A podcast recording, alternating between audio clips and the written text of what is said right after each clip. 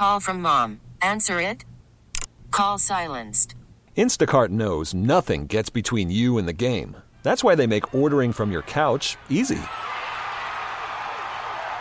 Stock up today and get all your groceries for the week delivered in as fast as 30 minutes without missing a minute of the game.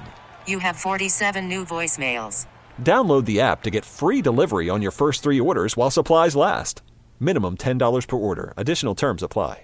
All star closer Kenley Jansen, we have a question. What's the best podcast of all time? Baseball isn't boring, baby. I'm Rob Bradford, and every single day I'm sitting down with the biggest names to show you this great game is the greatest game. It's my podcast, it's my passion. It's a cause I started more than two years ago and is now the most prolific national daily baseball pod there is. Another fact, so jump aboard the BIB Express. Follow and listen to Baseball Isn't Boring, presented by Wasabi Hot Cloud Storage on the free Odyssey app or wherever you get your podcasts. Welcome to Overnight America with Ryan Recker on KMOX. Sponsored by Michael's Flooring, the flooring experts. Michael'sFlooringOutlet.com.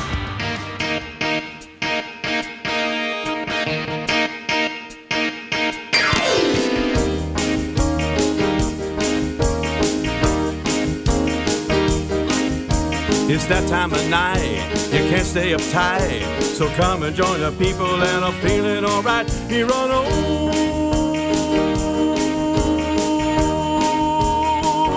Overnight America.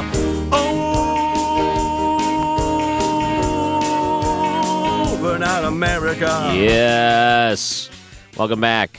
It's always good to uh, spend some time here together. And I noticed online, KSDK did a poll. The poll question was Should Metrolink guards be armed? I want you to just take a guess. I know what you're going to say, yes or no. I think most people would say yes, but I was very encouraged by this poll. I don't know how many people were in the poll, but it was one that was conducted. Um, do you think guards should be armed on Metrolink? In the way the poll is now, 98% say yes. Of course they should be armed. Bi State has rejected a push to rearm, and I think that it's not going away anytime soon. I think a lot of people were surprised to learn that you could be working security and guard the Metrolink and some of these platforms and not have an ability to have a uh, firearm on you. We're talking about in the case of last week where a Marine, someone that is definitely trained and willing and should be trusted, with one that is capable of handling one safely and securely, was uh, caught by someone that came up, targeted him, shot and killed him. It's a terrible, terrible story. Nathaniel Smith, 36, was charged with first degree murder and armed criminal action in the shooting of James Cook, the former Marine. If this officer had a firearm, maybe he would be alive today, is what Commissioner Derek Cox said in Madison County, who made the reaffirming motion. But the commissioners voted seven to two against revising the decision made last April to no longer allow security employees of Metrolink to be contracted security guards to carry guns, limiting that role to just police. But then again, there's not enough security. They've never had enough security. They had the ability to arm themselves before without a problem. And then now the problem is that they're not armed and they don't want to reverse the other way. And overwhelming majority, it seems like, of people would all agree that they should be armed. So I'm knowing that this is not going away.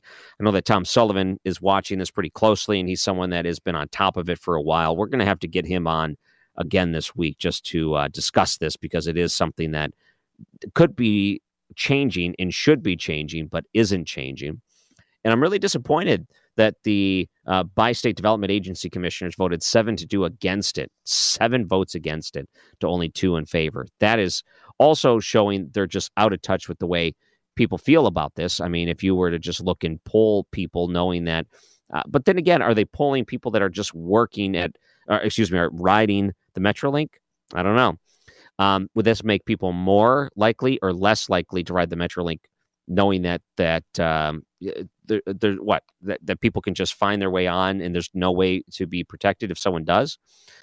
If anything, do you think a reasonable person would look at what's going on at Metrolink and say, no, it's it's safe, it's safer than it was before, so yeah, I, I feel fine. I'm going to start using that service. Probably not. So I'm sure there'll be more to discuss on this too. I want to make sure we have enough time for our friend Kevin Killeen, who has another great whole nother story. And if you go outside or at least look out the window outside, you'll see all the snow and think of the warmer months of when you want to get away. For many of our KMOX listeners who go to Michigan, Grand Haven, Michigan. You may have stayed there or, or gone through.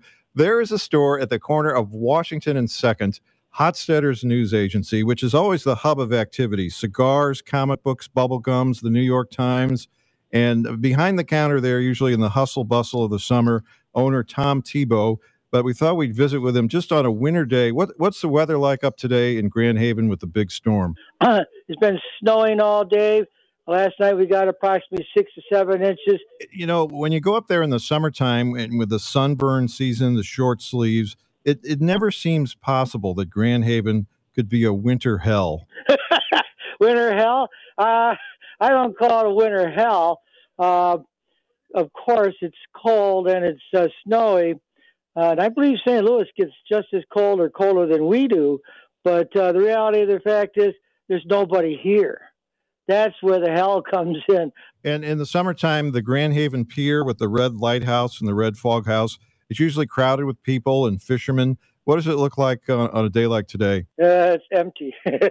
so it's icy there along the, the shoreline? I would imagine. I haven't been down to look, but uh, as the water splashes up and runs off the pier, then it turns to ice because it is uh, very chilly here. Have you got long underwear on today? No. I do wear heavier socks. Your feet get cold, you're cold. How many inches of snow are you going to get this winter in Grand Haven? Two years ago, we got 100 inches right on the nose. Last year, I think we got 53 inches, 50 or 53 inches. All right. Well, thanks for what you do. That's Tom Tebow, who owns Hostetter's News Agency at Second in Washington in Grand Haven, Michigan, the beach town that is now in winter mode, and he's hanging in there. Thanks, and uh, we'll see you this summer. Just a second, Kevin. I want to make a plug for my town. This is a summer St. Louis town. So if you're from St. Louis, come and summer with us because you won't regret it.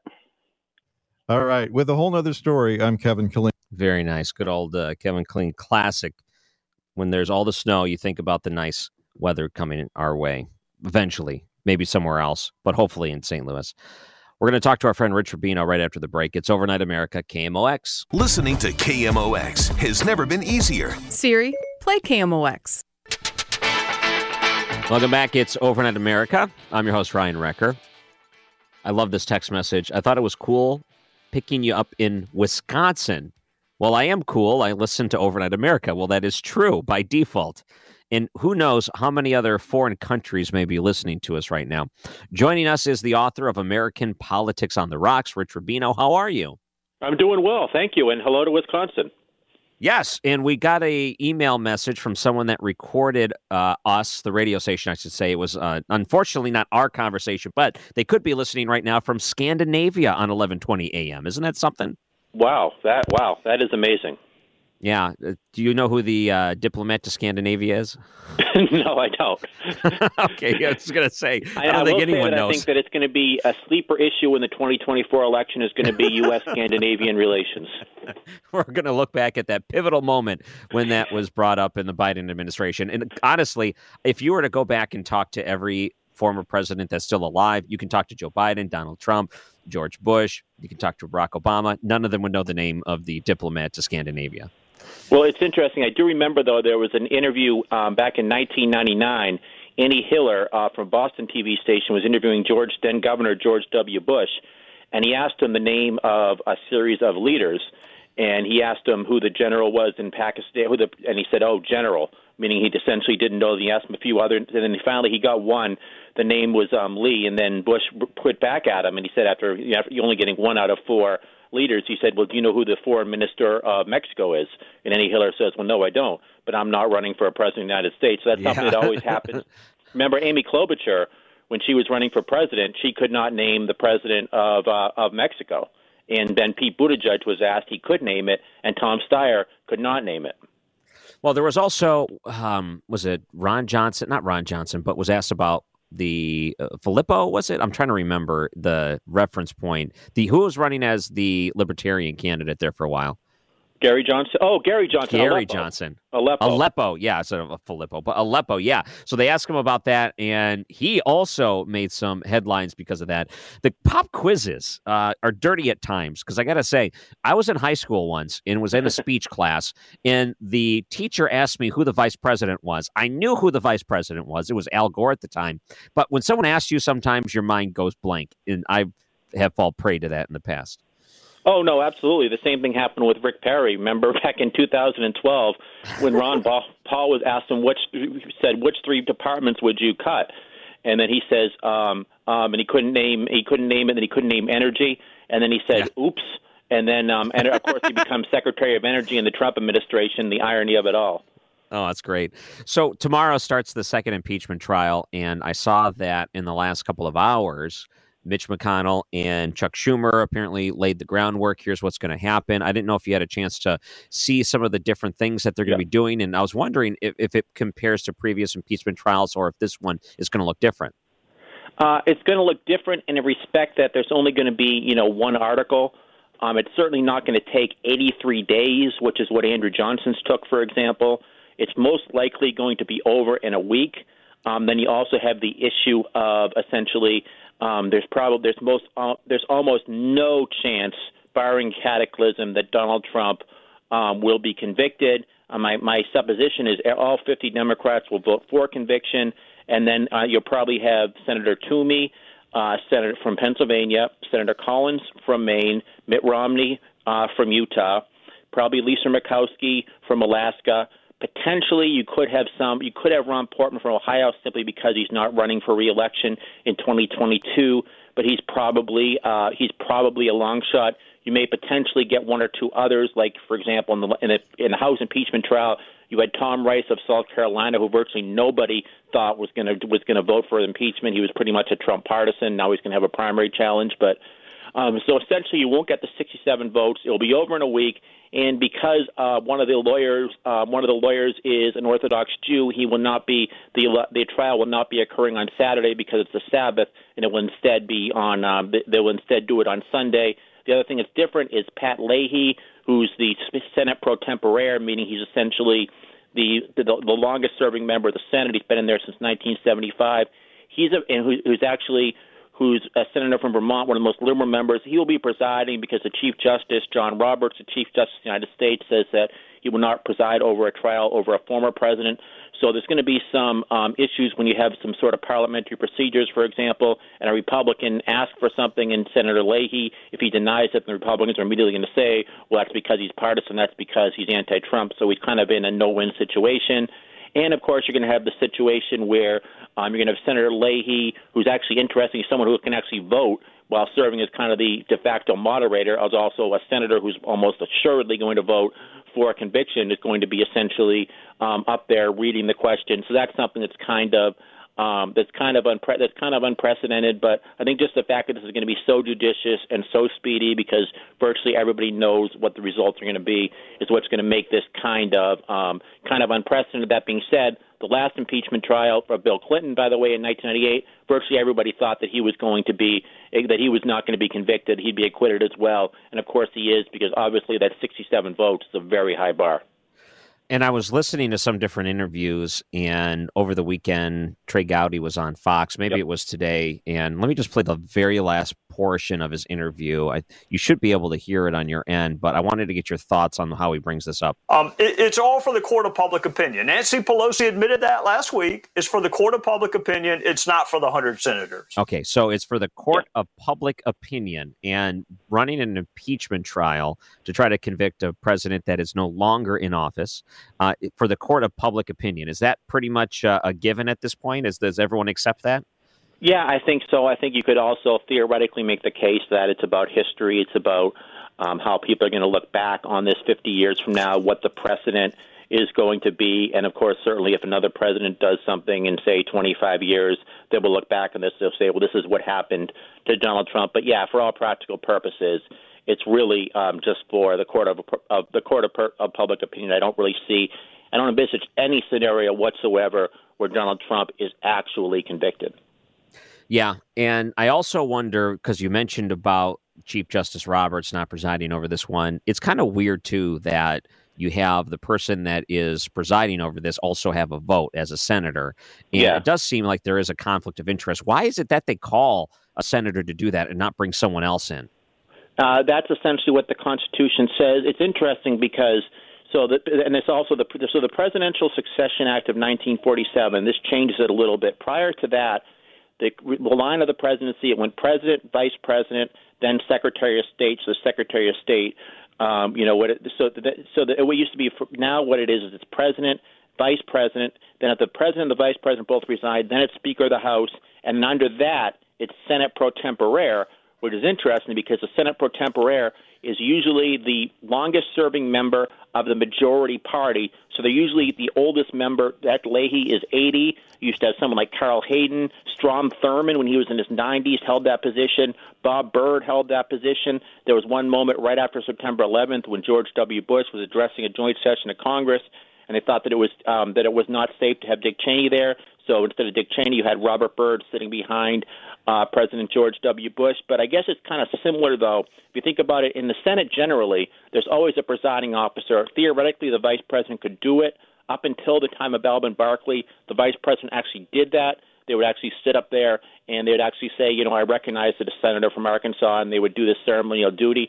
Now the vice president essentially they're they're there Tuesdays essentially for the opening session when the Senate's in session, and usually they're not there unless there's going to be a tie-breaking vote or there's going to be a joint session or there's going to be a photograph, something that's kind of ceremonial. They have an office in the in the they have an office in the um, in the, in the Capitol, and they're actually paid as legislators, not as executives. But generally speaking, they are not there. But as I say, usually the person that's presiding, and it's it's always a member of the majority party. Um, they theoretically have a vote too, and yet they're presiding. I guess you could say the same thing in the House. You know, when the Speaker of the House or the Speaker pro tem is recognizing members, they're also voting members because they're members themselves. It's not like you have some sort of a um, nonpartisan referee that comes from the outside. So obviously, whoever's in the majority party, you would think would would be would be um, would be biased would be biased toward their own side. So if they do rule on something that benefits their own side, obviously the other side will come back and say well, that's because that person is also a partisan. Because while they're up there, they're up there for say two hours. Then they get down there. Then theoretically they could then go to the rostrum and give a speech in favor or opposed to something. So there is always kind of that conflict. And theoretically also. Um, in the House of Representatives, the Speaker of the House, they are allowed to vote, but generally speaking, they only vote in a case of a tie. But they are a, but they are voting members, assuming that they are actually members. Theoretically, the Constitution does not say anything that they have to be members, but every member has been. So they're also they're also members that have congressional districts, but they're also you know serve as Speaker of the House, and that can be kind of a conflict of interest as well. Mm, Rich Rubino, American Politics on the Rocks, is his book. You can find him at politi-geek.com. And I was looking online because I was thinking, okay, is there going to be a State of the Union this year? And they are speculating it could be on February 23rd, which is two weeks from Tuesday. So what happens if they're still going through the impeachment trial at that point? Do they, do all the senators sit there? And they go through the impeachment trial, and then they go and get a, a late supper, and then the cleaning crew comes in, and then they clean the hall out, and they go and do the State of the Union that night. Theoretically, yes, but I think that most senators are expecting that it's going to be over prior to that. They're only Oh, wow, expecting that quick. right now that it's going to be a week. But no, I mean, I guess theoretically they could do that. They could be having the session during the day, although the, the although the session is actually in the Senate chamber. When the president delivers their State of the Union, they do it in the House chamber, so they wouldn't necessarily have to clean it out that way. Okay, so not a crossover in that sense. So No. they just have to go and pick their seat the other way around. Um, who is it on the House side that always like gets there early and stakes out a seat? I can't remember who it was. Yeah, a couple. There, so he actually lost re-election to Jer- to Jamaal Bowman this past time, but there's Eliot Engel, the former chairman of the Foreign Relations Committee, also a member of the Energy Committee. He would always get there at like six, seven hours, and he'd be right there, and he'd always be shaking the person's hand, um, the president's hand as they come in. Another one who always tends to do it is um, Sheila Jackson Lee from Texas Yes. yes, usually when she does it, if you watch her, she'll always she so she represents a very NASA intensive district around Houston. So usually when the president or when the president comes by, if you actually listen to her, she always says something to the effect of "Remember NASA, support NASA," something to that. I guess she figures she's getting a free time essentially with the president. Usually the president goes by and they'll shake the hand and they'll keep on going. You'll see some others sometimes will try to lobby and also um, for that you know 15 seconds, and sometimes they'll give them they give the president something. Um, probably not this time, but they'll give him something, and the president will autograph it. And it's usually though it's members of the president's party that tend to kind of gravitate toward him. Um, but sometimes you do have members of the other party that are always there. It actually became an issue back in 2006. So you had Joe Lieberman, actually 2005, that is. Joe Lieberman, a senator from Connecticut, uh, was running for reelection in 2006 and he was trying to distance himself from George W. Bush because Lieberman was kind of one of the last believers, one of the last Democrats who supported Bush in, men, in many respects on the Iraq War. So Bush was coming was coming around. Lieberman was kind of on the end, and Bush literally went and kissed Lieberman on the cheek. He kissed Lieberman on the cheek, and then Ned Lamont, who's running against him in the Democratic primary, makes that the flagship issue of this campaign that Bush would actually seek out Lieberman and he'd kiss him to say why is you know why is George W. Bush kissing a Democratic senator and then Lieberman had to come back and he says, well, you know, I ran against George W. Bush, meaning that he'd run against him um, when he was running for vice president. You know, I'm not George W. Bush. And he tried to distance himself, but you had this picture uh, just everywhere of Lieberman, and he actually made up um, buttons of it. I'm sure you can see it on YouTube. You can see it online of George W. Bush kissing uh, Joe Lieberman, and then you had so you had a circumstance where Bill Clinton then had to come to Connecticut and hug Joe Lieberman. So then Joe Lieberman said had another pen. They said this is the hug from Bill Clinton, you know, as opposed to the kiss from George W. Bush. So essentially, what happened? Um, Joe Lieberman could not disallegate himself from George W. Bush. He lost that primary, but he ran again as an independent. He garnered the signatures, and then he beat Ned Lamont in the general election. You know, if I had to guess, if you had, you know, a million and a half dollars, you would have an awesome political button collection. yes. Well, I think that from from what I know, the best one, um, I think Ken Rudin, who hosts the Political Junkie, is supposedly one of the um, best political button collectors probably out there today. We have one here in St. Louis. I, I, don't know if it's still on display or not. The Mercantile Library um, has a. I don't know if it's an exhibit that extends for a couple of years, but it was a couple of years ago where it was just um, newspapers and things, and it had all kinds of awesome different types of newspapers and publications and artwork and stories, and, and they also had a political button exhibit inside of it, which was pretty cool. So, uh, Rich, do you mind holding on after the break? Uh, categorically. Yes, he's the author of American Politics on the Rocks, politi-geek.com. You can find him there. Rich Rubino, our guest on Overnight America, KMOX. Worried about letting someone else pick out the perfect avocado for your perfect impress them on the third date guacamole? Well, good thing Instacart shoppers are as picky as you are. They find ripe avocados like it's their guac on the line. They are milk expiration date detectives. They bag eggs like the 12 precious pieces of cargo they are. So let Instacart shoppers overthink your groceries so that you can overthink what you'll wear on that third date. Download the Instacart app to get free delivery on your first three orders while supplies last. Minimum $10 per order, additional term supply. Selling a little or a lot? Shopify helps you do your thing, however you cha-ching. Shopify is the global commerce platform that helps you sell at every stage of your business. From the launch your online shop stage, to the first real life store stage, all the way to the did we just hit a million orders stage. Shopify is here to help you grow. Whether you're selling scented soap or offering outdoor outfits, Shopify helps you sell everywhere. From their all in one e commerce platform to their in person POS system, wherever and whatever you're selling, Shopify's got you covered. Shopify helps you turn browsers into buyers with the internet's best converting checkout, 15% better on average compared to other leading commerce platforms. And sell more with less effort thanks to Shopify Magic, your AI powered all star. Shopify powers 10% of all e commerce in the US. And Shopify is the global force behind Allbirds, Rothy's, and Brooklinen, and millions of other entrepreneurs of every size across 175 countries. Plus, Shopify's award winning 24 7 help is there to support your success every step of the way. Because businesses that grow, grow with Shopify. Sign up for a $1 per month trial period at shopify.com slash odyssey podcast, all lowercase. Go to shopify.com slash odyssey podcast now to grow your business, no matter what stage you're in. Shopify.com slash odyssey podcast. All star closer Kenley Jansen, we have a question. What's the best podcast of all time?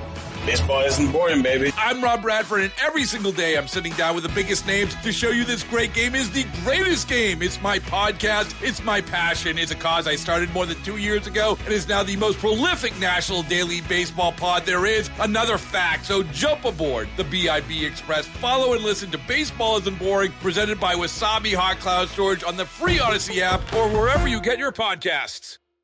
They're playing basketball. Get ready for Billikens basketball as they take on Rhode Island Wednesday night. Pre-game 7:45, tip-off at 8. Hear it here on your home for Billikens basketball, KMOX. It's Overnight America. Thanks for joining us here. You know, believe it or not, it's actually harder to find who is the diplomat to some of these Scandinavian countries. I thought it would be an easy search, but I thought I'd come back and have a fun fact or something, but not so much. Rich Rubino, author of American Politics on the Rocks, polita-geek.com. And if rich people wanted to look you up online, where can they look for you? It might be actually you have to I think look have to look up the individual country as opposed to Yes. Scandinavian in general. I think, but That's the thing. There's a list of diplomatic missions, list of diplomats in the region, but then I'm having a hard time finding their names. Like it shows the countries, but it doesn't necessarily say the individual names of who's representing you. You know I'm you still having look? a hard time. Yeah. you should look to the. I guess this would be um, to see who gives them who gives um, to go through all the donors to the presidential candidates, and eventually you'll find who the ambassador to the Scandinavian country is. That's usually how cool. it works. I love it. Um, yeah. So if people wanted to find you on Yep. social media, what's a good spot? Uh, Twitter, just type in Rich Rubino POL or go to um, www.polita-geek.com or just go to Facebook and type in Rich Rubino, R U B I N O. Perfect. So we're just a couple of weeks into the Biden administration. Do you have any observations of his first couple of weeks? Anything that comes to mind or stands out to you? Yep. Um, well, I think that part of it is it's just it's fascinating um, how you've already seen uh, four Republican senators, two of them announced prior to the election, but are not running for reelection in 2022. Um, I don't know what exactly that means, but it's something that's probably beneficial to Joe Biden. Um, simply because the chances are that he's going to lose the Senate and probably lose the House. Just if you look historical precedent, um, it's so close right now. There's literally 223 Republicans now that Claudia Tenney from uh, New York State was just declared the winner in one district in New York by 106 votes. So it's a hot two, and then in the in the uh, Senate, it's literally 50 to 50. So Alabama, Richard Shelby's announced his retirement. That's probably most likely going to go for the Democrat. But in Pennsylvania and Ohio and North Carolina, all three battleground or showdown states, there's a very good chance, probably 50-50 right now, that a Democrat could take two of those, could take some of those seats, and then you know also have they also have the defend seats like Arizona, uh, where Mark Kelly is filling out the unexpired term of his of his, of his predecessor, um, and then in the other side you have um, the seat in Georgia. Raphael Warnock just won it, but of course it's an unexpired term of a um, senator who had um, who had left for health reasons, Johnny Isakson. So that's interesting. And also the fact I think that so far Joe Biden has not done very much to alienate the left, which is interesting because I think the left was always incredulous toward Joe Biden. They never really viewed him as one of them. They looked at some of his voting record, his support for the resolution in Iraq, his um, vociferous support for the drug war, support for the credit card industry, predator drone strikes. But so far, he really has not done very much uh, to alienate the left wing of the Democratic Party. You have not heard many murmurs uh, from Bernie Sanders or from AOC kind of excoriating them yet. But of course, you know, it's obviously just been the first couple, the first month or so uh, of the Joe Biden presidency. Obviously, you're going to hear um, some murmurs as he does do some as he does do some agenda items that do not necessarily um, be that do not necessarily fit kind of the progressive wish list. But I think that the Democrats realize that you know um, how much they kind of need each other right now because essentially you need 50 votes on just about you know in the Senate for in terms of reconciliation, but and then the House obviously you know every single Democrat is extremely important. That's why, for example, if you take a Democrat out of the House to um, become a part of the Biden administration, if they're from a swing district, um, you could potentially lose that seat. But if they're not, at least for two or three months while you're, while the governor declares a special election, you don't have that seat. They need just about every seat. And also, I think probably the most important person in Washington right now, as opposed to Joe Biden, is probably Joe Manchin. Um, it's interesting. The Yeah. senator from West Virginia, he is so powerful right now because this is somebody who um, if you look at his voting record, he's somebody who's pro-gun. He's someone who's against abortion rights, but he's also somebody who voted for the who voted for the impeachment. He was one of the only the only Republican that voted for Brett Kavanaugh, the only Democrat rather. So his voting record is really um, something that is can really go either way. It's very nebulous. So as a result, on just about every single piece of legislation, the Democrats and Republicans, it's so close, they immediately say, "Where's Joe Manchin on this? Where's Joe Manchin on that?" And it's something I guess can really benefit West Virginia. Theoretically, you could say, "I'll vote for this piece of legislation if you do this for my state, if you do that for my state." But he's really in the catbird seat, like probably never no senator that I can think of you know, in the last probably hundred years is this powerful, not because he's necessarily chairman of a committee or part of the leadership. He's just in the right position right now, in the right time. And I think two years, this the first two years of the Joe Biden administration, he's probably the most important member of the United States Congress right now. Of some of those different things that Joe Biden has been pushing and uh, advocating for, some executive orders and such may, and it even talks about some things that may be happening. Like the Keystone Pipeline is an, a, a good example Oh, yeah. because when you start to hear some of the big things that, uh, you know, like a progressive agenda would try to push, you would have some very huge, you know, like the Green New Deal comes to mind. So you get these really giant, trill, multi-trillion dollar packages and things that are being uh, proposed, and you wonder what of these progressive ideas that have been floated in the past do you think are most likely to happen? So environmental, I think, is one that would probably be somewhat likely that he keeps moving in that direction. I just don't know how far he would go.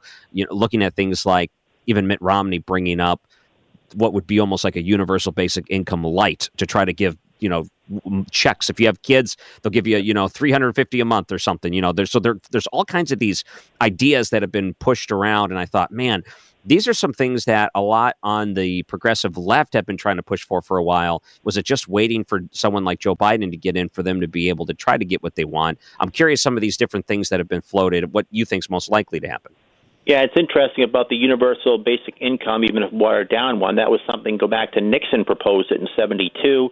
McGovern supported it. It did have. It has had some Republican support in the past. Um, Andrew Yang really made it kind of his flagship issue and kind of put it on the political sphere when he ran for president last time around. Now he's running for mayor of New York City, and he wants to do it more in a, in a municipal form. So it's become an issue that's really become mainstreamed. And obviously, if you have Republican support, presumably you might get someone like Susan Collins as well. That gives political cover um, so that Joe Biden does not can, cannot say that this is some sort of so that the opponents of Joe Biden, at least moderate opponents and those who potentially maybe are kind of incredulous to him, but are but are dis- disaffected with the right wing of the Republican Party, can say, okay, this is a mainstream proposal. So that's something. In terms of the Green New Deal, I don't really see that uh, going anywhere just because I don't see the votes beyond the progressive left in both the House and the Senate. I actually think of Joe Biden more right now is kind of where Lyndon Johnson was when he came into office. So when Lyndon Johnson ran himself in 1960, he was certainly not the candidate of the left. That was Hubert Humphrey. And then when he became vice president, um, he was seen as more kind of a moderate. And then when Kennedy died, I think a lot of the little peep folks on the left thought Johnson was going to be more or less an establishment Democrat, somewhat to the right. Instead, he essentially became a tribune of the liberal agenda, everything from civil rights to Medicare, the Red Extermination Act, the war on poverty, um, the ch- elementary and secondary education reauthorization. He gave the left essentially everything they wanted in those first two years. Very similar to what the case of Joe Biden. He was never really a creature of the left. In many respects, he was somebody who the left had always opposed. You know, go back to what they said about him during the drug war and during his, you know, support for the resolution in Iraq. But so far, he has not really done anything that's anathema to the liberal agenda. But that being said, and this is, I mean, so far a lot of this is executive orders, which just means that as soon as a Republican comes in, they can rescind them on day one. So he really needs something. If he really needs a legislative agenda, something to actually get through the United States Congress. In Lyndon Johnson's case, he had overwhelming majorities in the House and the Senate. So for him, it was just a matter of trying to get conservative Democrats like Wilbur Mills of Arkansas on the Ways and Means Committee to support some of his proposals, or Harry Byrd, for example, to support his tax cut at the time. Um, so it was so it's it's, it's so it's kind of it's inter- it's interesting because Joe Biden. I mean, he needs you know um, he needs to get something done legislatively as well if he wants to actually cement some sort of a legacy. I mean, even Bill Clinton in his first two years, when he had a Democratic majority, and he actually had a six six. Um, he was had about 56 Democrats in his first year in office. When he passed his Budget Reconciliation Act of 1993, he still had six defectors of his own party, plus every Republican voting against it. In the House of Representatives, he had a litany of Democrat of Democrats, like the conservative Blue Dog Democrats, voting against it. But Joe Biden obviously needs every solitary Democrat in line. So it's and and Bill Clinton had a stimulus package that never got anywhere. And he had a health care plan that never even got a vote in the United States Senate. So um, it's very it's a very interesting how Joe Biden is going to kind of navigate these waters, but he's doing everything he possibly can by executive order. But as I say, that just means that the next president can rescind it on day one. I saw the news yesterday that George Shultz passed away at the Yes. age of 100. Um, and he worked for multiple administrations. He had his hand in some pretty important things involving this country.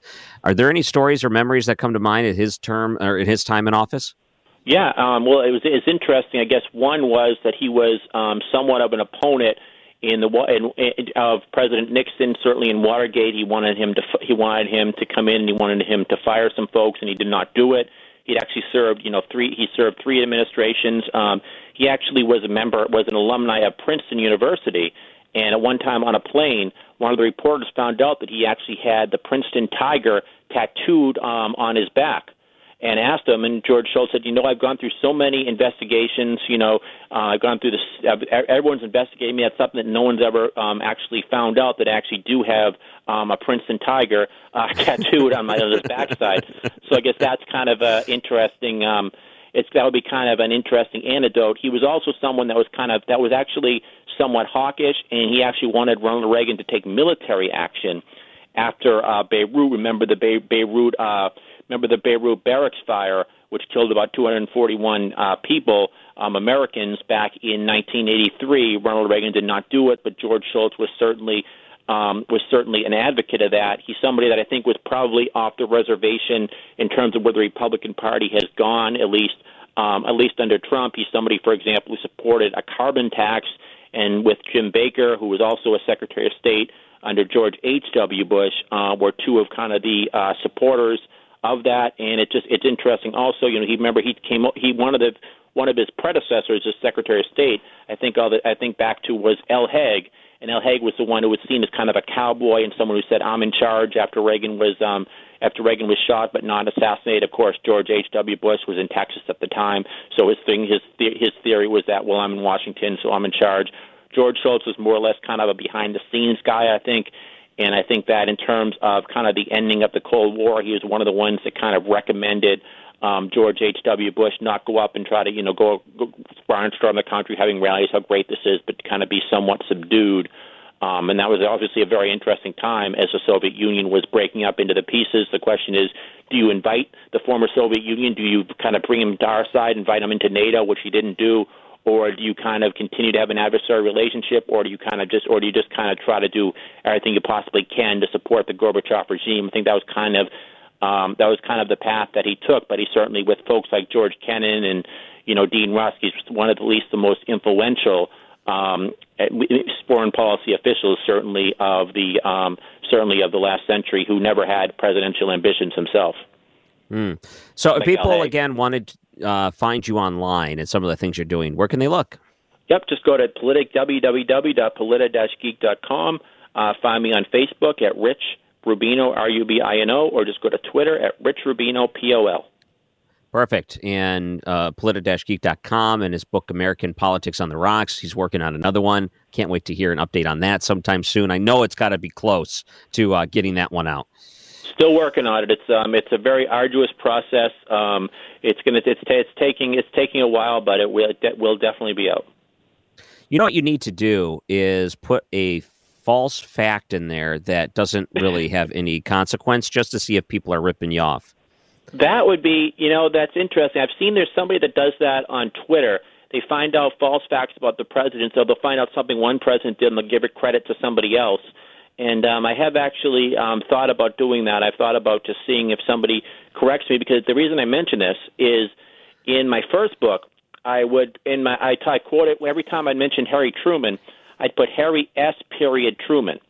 And so somebody wrote a uh, Amazon review and criticized that and said that there should not be a period after the S. So Mm-hmm. um, you look it up, and actually, it's a controversy in the Truman community. This is one of those, you know, con- contentious issues of our time, I guess. And the Truman Library in Independence, Missouri, actually writes has a little, a couple paragraph explaining why you do need to put the period after the S. But it just amazes me that somebody would be that um, vociferous about the fact that there should not be an S that they'd actually write it in a review. I get it. Rich Rubino, author of American Politics on the Rocks, and no periods needed for that one. We'll uh, talk to you again next week, Rich. It's so good. Thanks for uh, catching up with us here on KMOX. Absolutely, indeed. And he joins us on the Bommarito Automotive Group guest line. This is one of my uh, favorite segments of all the week on Mondays when we get a chance to talk to Rich Rubino on Overnight America KMOX. Now back to Overnight America on KMOX. Sponsored by Michael's Flooring, the flooring experts. Michael'sFlooringOutlet.com. Well, that'll do it for us here on Overnight America. It's amazing how fast we could go through four hours. We'll be back again tomorrow, and we uh, plan on putting together a nice show for you tomorrow, too. Jan Jacoby is going to join us, which is really cool because he's the Abraham Lincoln historian, local author. And he's going to spend a full hour talking about Lincoln and presidents and such, considering that it is President's Day around the corner here. And uh, otherwise, join us on Facebook, Ryan Recker Radio. It'd be nice to connect with you on there. We can hate Facebook together. Enjoy the rest of your night. Stay warm. Be safe on the roads. Listen to Total Information tomorrow morning to get all the latest on any delays that may be out there. Have a good night. Bye. My heart beats with the lonely rain, wishing I could see your face again.